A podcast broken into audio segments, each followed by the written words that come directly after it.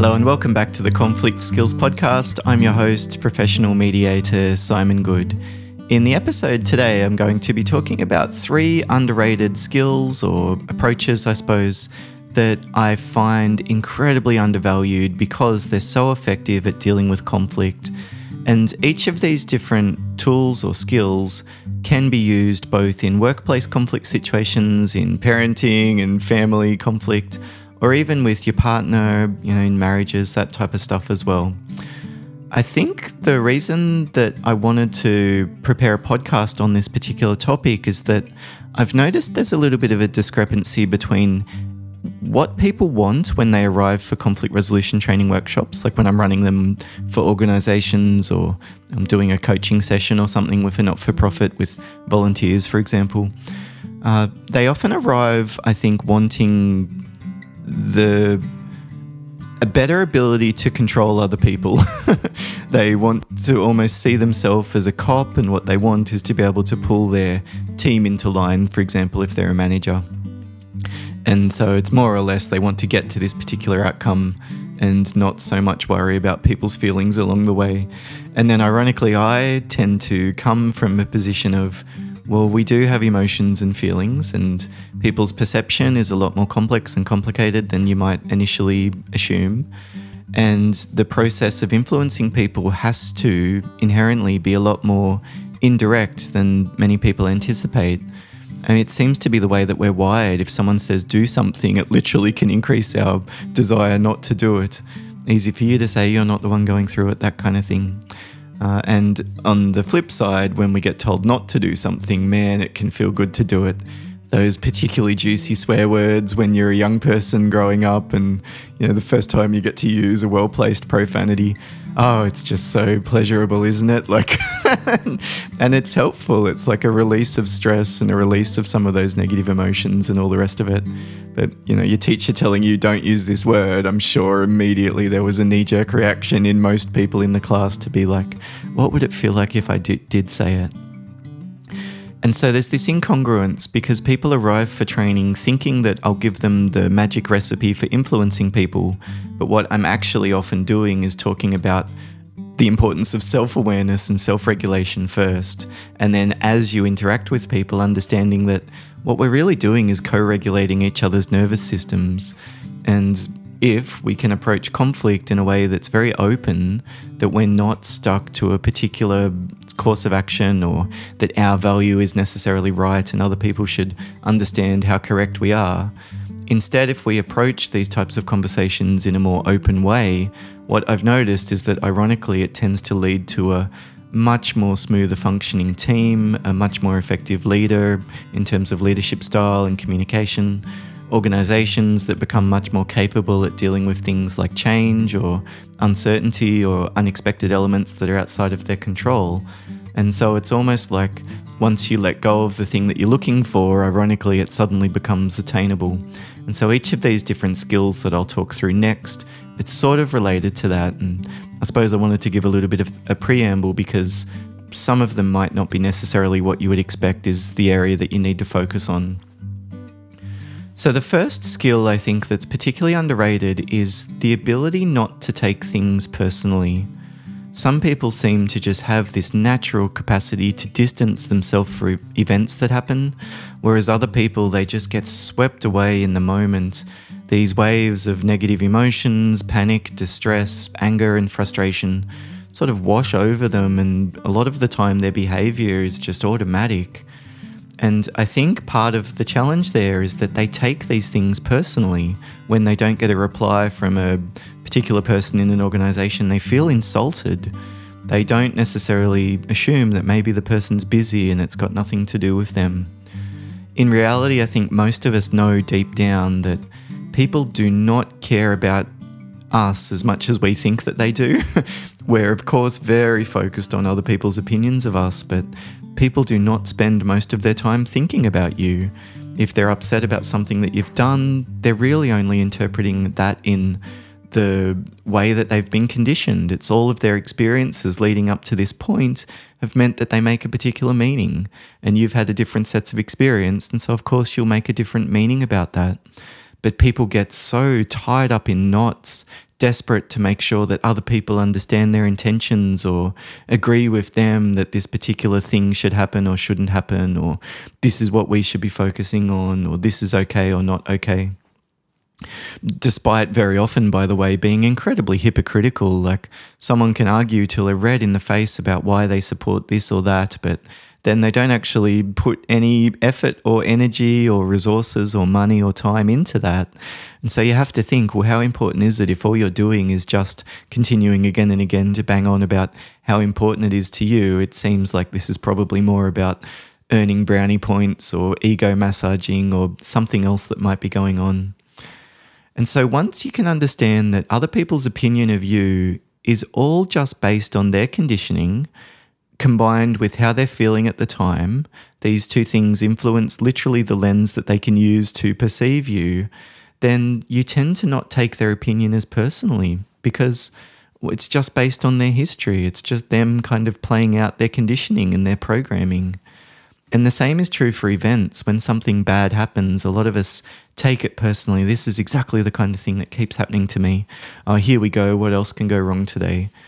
Um, of course, events happen and there'll be challenges and drawbacks and problems and pain and costs, etc., that are associated with it. But there's opportunities for learning and growth, and it's life to some extent, is that things will go wrong. And so, if you expect perfection or nothing to ever go wrong, you're setting yourself up to be incredibly disappointed and stressed when things do. And so, in terms of the events and things that might happen to us, one of the things that can help us not to take it as personally is simply to remind ourselves that there will be a good and bad in all of these different things that happen in life and acknowledge and validate and accept the negative side of it. It's making me stressed, it's making me upset, it's not fair, it's not right. There's grief, I'll really miss this person, this kind of thing. But then on the flip side, it's recognizing what are the positive elements in this same moment or same event. The time that we got to spend with this person before they passed away. The fact that at least I don't have to deal with this horrible, difficult boss every single day at work. It's more of a once a week meeting that I'm dreading at the moment. We can almost reorient our thinking to focus more on the positive, develop practices like gratitude, which train our brain that when these types of things happen, we inherently don't take them personally. So, for you, if that's something that you find yourself struggling with, I'd really take this maybe as an opportunity to pause and think about well, what kind of practices, like what kind of habits, what kind of tools do you need to create that distance? It might be writing down five things that you're grateful for at the start of the day. It might be taking a few deep breaths when you get that annoying email from someone before you write back. It might simply be deciding to let something go and just feeling what that feels like and the frustration and the emotion and just let it go and notice how long does that negative feeling stick around for. It's certainly there at the beginning, but you might notice that it's actually only 30 minutes of you know discomfort so to speak when you're feeling worked up and upset and then after that you went and got some lunch and you felt a lot better and you focused on something else in the afternoon Whereas if you do buy into the conflict and write it back because you have taken it personally, a lot of the time we're actually creating a rod for our own back because that's extra drama and extra headaches and extra issues that we're going to need to deal with down the track. The second skill that I wanted to sort of touch on is the ability to act like things don't bother you. So, first, I talked about not taking things personally. The second skill that I think is equally important is the ability to remain composed in the face of adversity. It is to hold on to a poker face, I suppose, particularly when the other person's becoming more erratic and volatile and emotional and unreasonable. We're stuck there. We only have two options it's to respond in kind and a lot of the time, that just creates a real negative spiral that sucks us both into it as we both get more and more upset and, and we start to hurt each other's feelings or interrupt each other, and then we become more and more frustrated. Um, so, the ability just to remain composed, particularly in the face of somebody else losing it, it's really the only hope that we have of getting to a positive outcome in the moment. But even if we're not able to, like the other person loses it and spits the dummy and has a massive tantrum and then storms out of our office or something and we don't get to see them again until tomorrow, at least we haven't made it worse in the short term. Whereas a lot of the time, if we do act like things are bothering us, it tends to just create extra drama. So for me, that actually includes things like expressing emotion. I think very carefully about when and how to do that if I decide that it's important. And it's usually longer term relationships. Like I might talk to my wife about how I'm feeling about something, but with a client and they're talking about rescheduling a training workshop or something, you know, I'm feeling frustrated, but I just, I'm unable to see the benefit of that when I'm interacting with the client.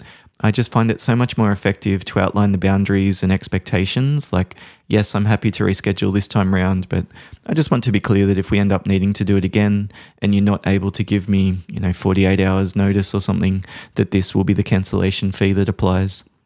Um, if it's a longer term, like my business partner, then yes, I would talk to them about what's going on for me. But I think the ability to act like things are not bothering you and just remain composed is such a superpower. And again, this is something that we can train ourselves to do. We can improve our capacity for doing this.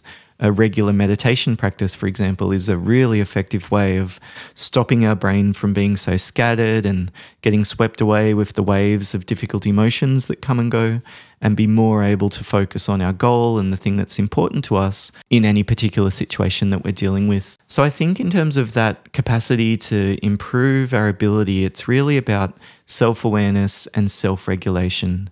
Being aware of how those external events impact us, which then naturally, I think, leads to the ability to regulate our own emotions, take a quick break when needed, calm yourself down when you're feeling worked up, anchoring yourself in the room if your thoughts are running away from you, that kind of thing. And finally, the third skill that I wanted to talk about is probably the least expected. It's the ability to give 51% this probably sounds a little bit goofy, so I'll explain what I mean by that. I recently was listening to a lecture by Jordan Peterson, who I, I really like. I've, I've learned so much from him. and It's been incredibly helpful for me in my own life, as well as a lot of people I know. And in one of the lectures that he was discussing, it was about kind of like our options for dealing with conflict, but he was talking about like the prisoner's dilemma what should you do if you're locked in an inter- a relationship with someone and they're just refusing to budge? It's all like take, take, take. Maybe a situation where you feel like you can't trust someone and they're asking you to forgive them and can you just give them another chance? And you've been through this dance three or four times now. And so you're wondering whether or not this is actually something that's helpful or not or a staff member who's just being really rude and obnoxious, and you're needing to decide, well, how should I respond here? In a lot of these situations, we don't want to get stuck. And so, one of the options that we have is to simply shut down. It's to protect ourselves, protect our own boundaries. And that's, of course, perfectly understandable when we've got someone that seems determined to encroach on our boundaries and push us around at every possible opportunity.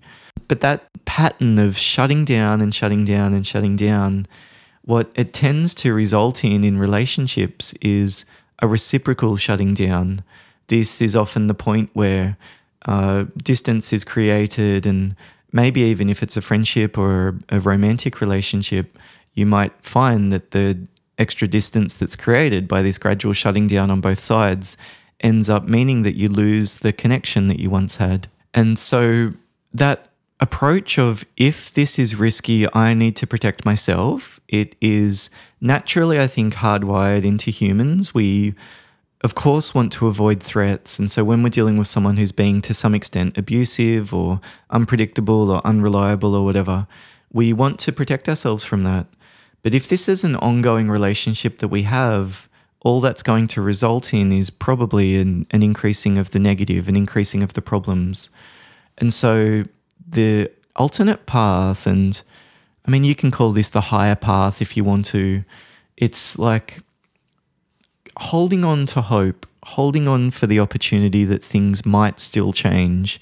And unfortunately, in most situations, it's not possible to give the other person a forced frontal lobotomy and change their brain structure. So, the first thing that you'll actually need to change is yourself. And what that will mean is instead of following through with your natural inclination of shutting down and protecting yourself, it's giving the other person another chance. It's being reasonable in the face of an unreasonable situation. If somebody's yelling and criticizing you and the work that you've done and your team, it's avoiding the temptation to jump straight in and correct the ledger about what they've said or explain all of the problems that they've actually caused and how their team was responsible for a number of the different changes that ended up impacting on your staff and their capacity to meet deadlines, etc. It's like there's always an invitation to join them in this negative frame and this negative worldview and attack, attack, attack, and you know everyone's out just looking after themselves, etc. But the other pathway is to be generous in situations where it might not necessarily be logically warranted. But when I say it's not logically warranted, I'm really just talking about the short term. If we're not sure if we can trust someone, it probably makes sense to look after yourself. So if you're setting up a business with someone, you know, you might give yourself 51% ownership so that you can still make decisions. But if we approach relationships like this, it in many situations, I think, prevents trust from being built. And we tend to develop then a reputation, whether it's just with that person, like the way that they remember us and the way that they think about us, or other people seeing all of this, is that we have a reputation for looking after our self interests because that's what we've done.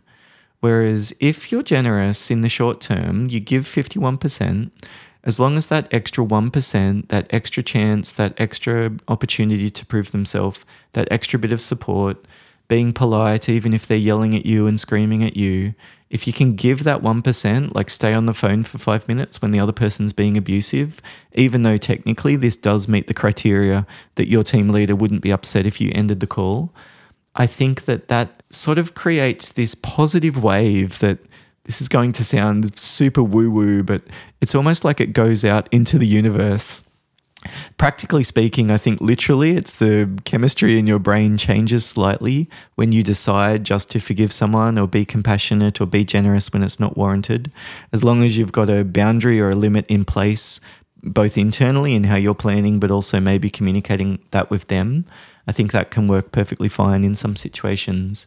But what that means is that you'll start to develop a reputation for generosity and kindness and being a team player and looking after other people and having this collaborative type of mindset. And I think in work, that often pays incredible dividends as leaders are looking for potential people to promote, uh, or even just in terms of the time it takes for us to influence other members of our team if there's something important to us and people remember you as being generous and kind and forgiving and whatever it might be, then and you ask them for a favor or you explain to them a, a challenge that you're having and you're wanting some support, you're so much more likely to get it at that stage.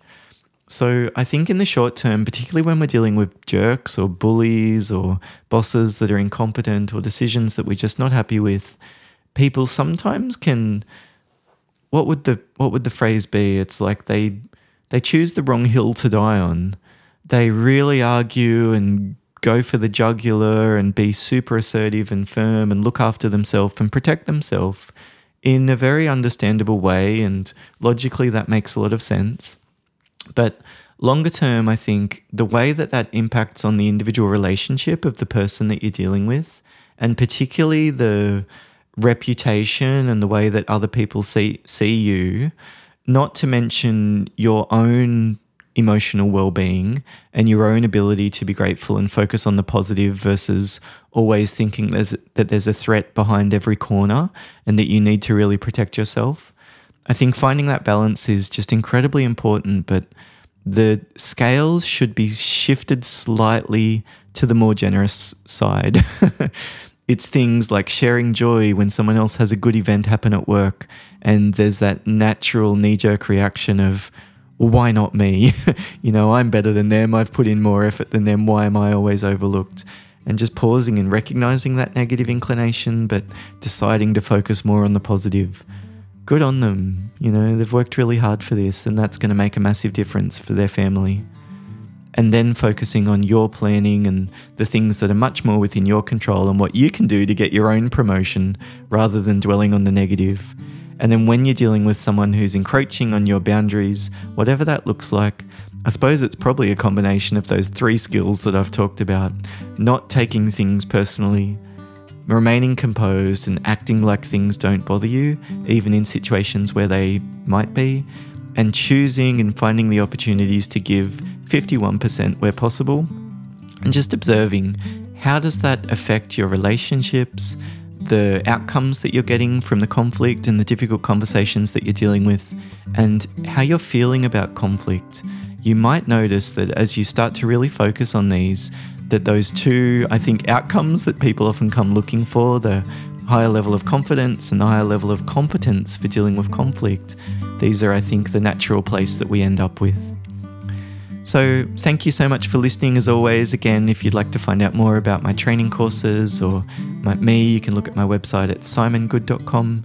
And otherwise, all the best for the different conflict situations that you're dealing with, particularly as we enter into the crazy end of year period where I think nerves are frayed and a lot of people are feeling very stressed and overwhelmed you're experiencing so many different challenges at the moment in terms of cost of living and relationship challenges and family conflict and youth and adolescent mental health and corporations increasing control over the world by manipulating political systems and horrible taxes and inflation robbing you of options.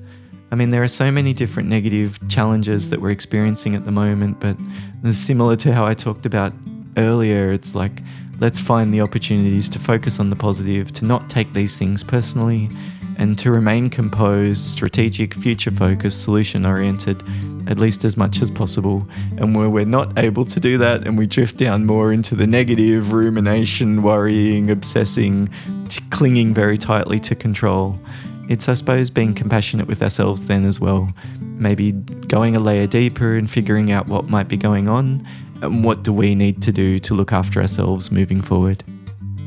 Bye for now.